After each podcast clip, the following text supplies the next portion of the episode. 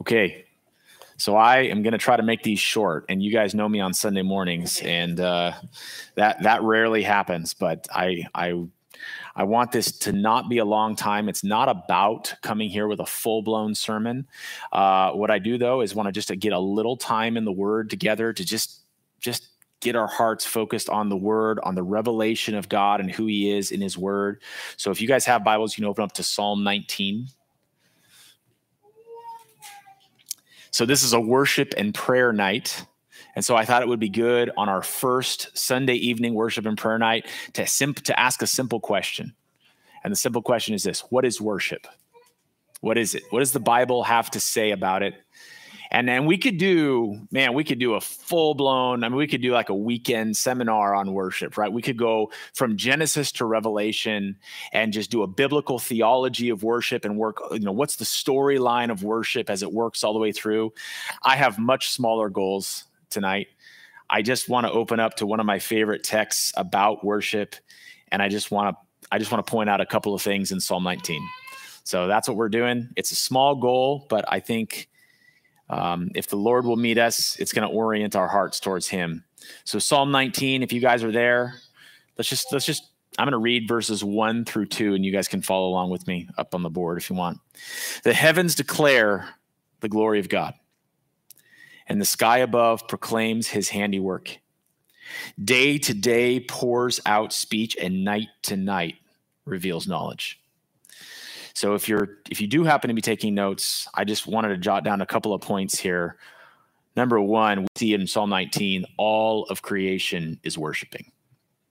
Everything that God has ever made, God made it to worship.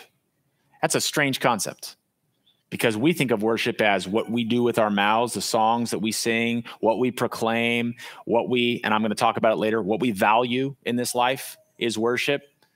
But how is it that an inanimate object worships?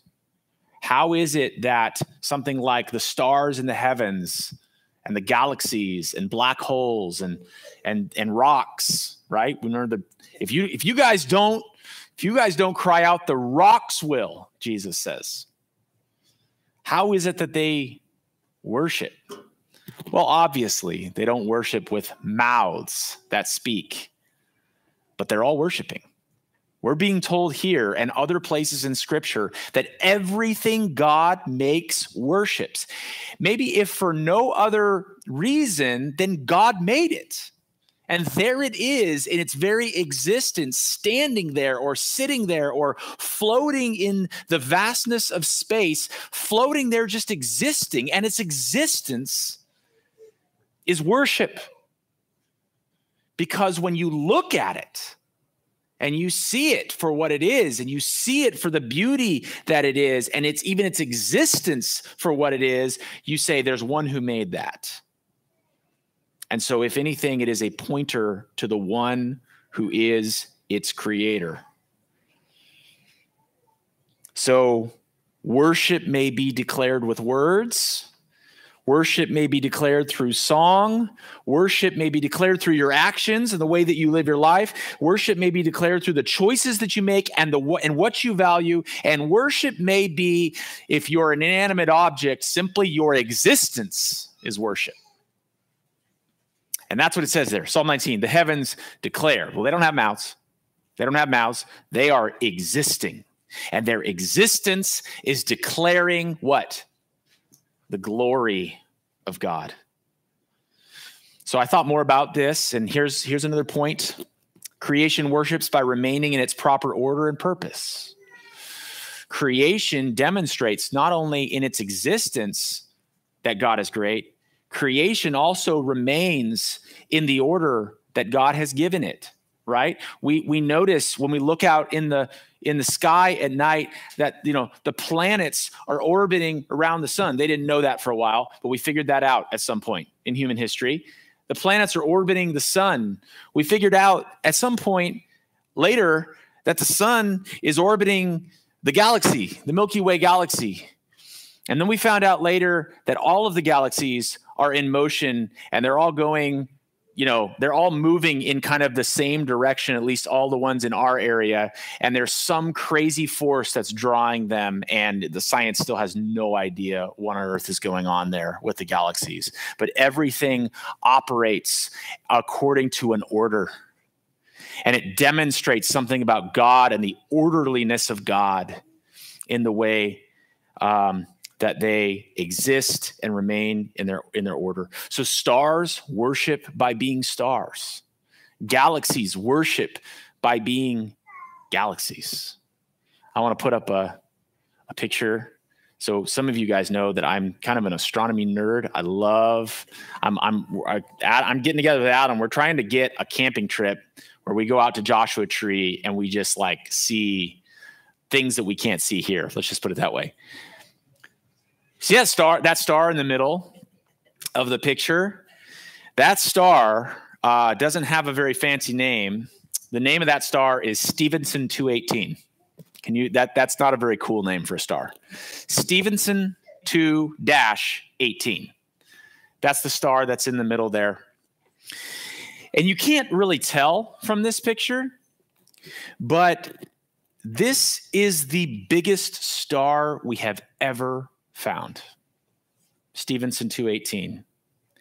And, and not only is it the biggest star we've ever found, second place isn't even close. This star is incredibly massive. It is 18,900 light years away from us, and it's shining that brightly. That's a Hubble image. Hubble telescope took that picture. But just to give you a reference, if we were to place the sun next to Stephenson 218. If we could go to the next slide. There's the sun, that little dot, our massive sun, that 1.3 million Earths fit inside of our sun. That's the sun, and that's Stephenson 218. No less than 10 billion suns would fit inside of that star. 10 billion. Stephenson 218 shines with a luminosity of 400,000 suns. This thing is absolutely unbelievably huge. And we discovered it two years ago. Every time we turn a telescope out and we when we figure something else out about the heavens, it's an opportunity for us as humans to worship. And the size and the vastness and the power of the nuclear engine at the core of that star is mind boggling on an extreme level. And yet, that star exists to declare, it exists to say, My creator, the God that made me, that just spoke me into existence is far more massive, is far more powerful than the nuclear engines inside of me. He is great. He is glorious. And all we have to do as humans is look up at the night sky to see this incredible, incredible landscape of God's glory. And what David says is it's declaring, it's speaking. If that's true of stars, then how do humans worship? What is it that humans do unique from stars? Well, stars are inanimate objects. We know that. But what happens when God gives life to human beings? And not just life, God gives rationality. God gives you brains. God gives you, even above the animal species, He gives you something more. He gives you an image bearing identity that's different from all other life as far as we know of in the entire universe. We are image bearers uniquely. How does that make worship different for us? Humans worship by valuing God over every other thing. That's different. That's different from a star. A star doesn't value, a star doesn't decide, a star doesn't make choices. It simply is, and it worships. But humans are different. Humans value God. They worship by valuing God over every other thing that would be a possible rival to God. Now, the beginning of Psalm 19 is all about creation. The heavens declare, the sky above, day and day to day, they're all declaring, everything is declaring, all of the inanimate objects.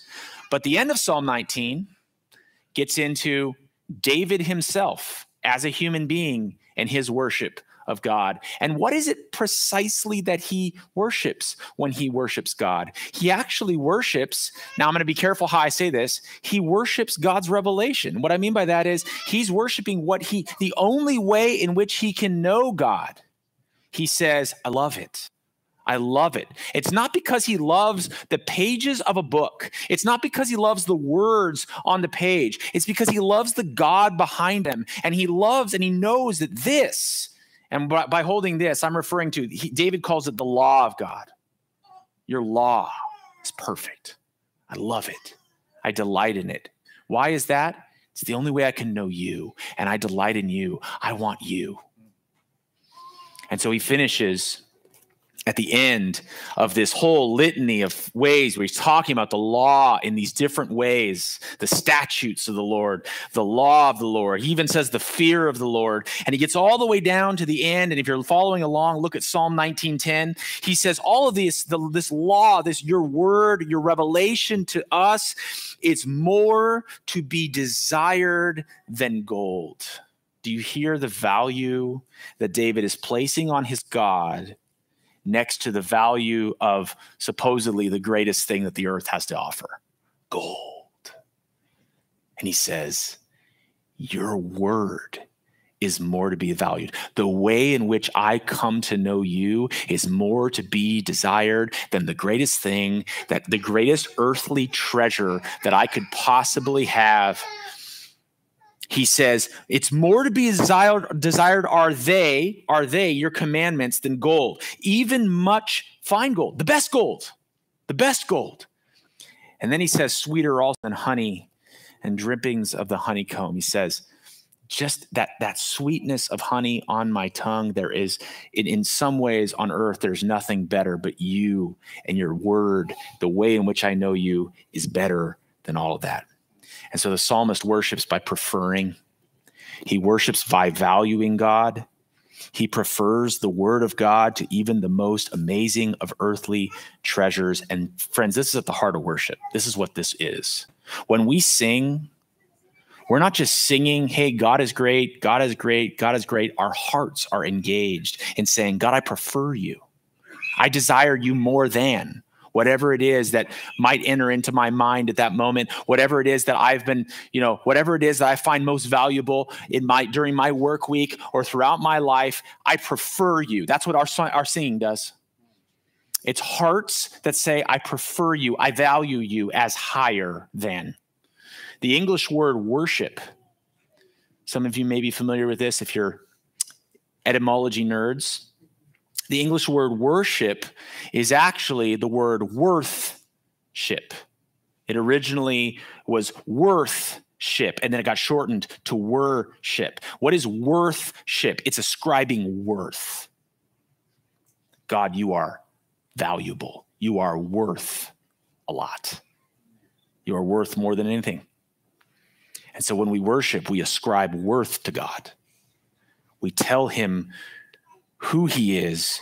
We and we don't we don't make him worthy when we worship him. We're simply speaking the truth about what he already is. And we're aligning our hearts up with what is true in the universe because God already is worthy. And our worship doesn't make him so, it lines our hearts up with who he is. So as we do these prayer nights and worship nights or as we gather here on on on Sunday mornings to be together know what you're doing when you worship.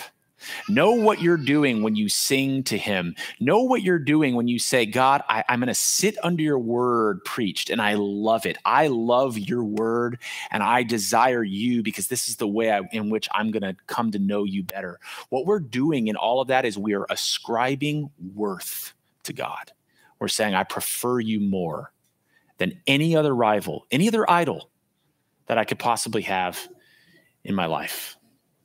So, as we have tonight, let's continue as a church to worship him as the one who is more worthy than anything else in all creation. Let's worship him as the creator of Stephenson 218 that is just mind-bogglingly big. Let's do what all the, all the rest of creation is doing. Let's find ourselves caught up in all of his creation as we worship him by giving him worth. Let's display him as glorious.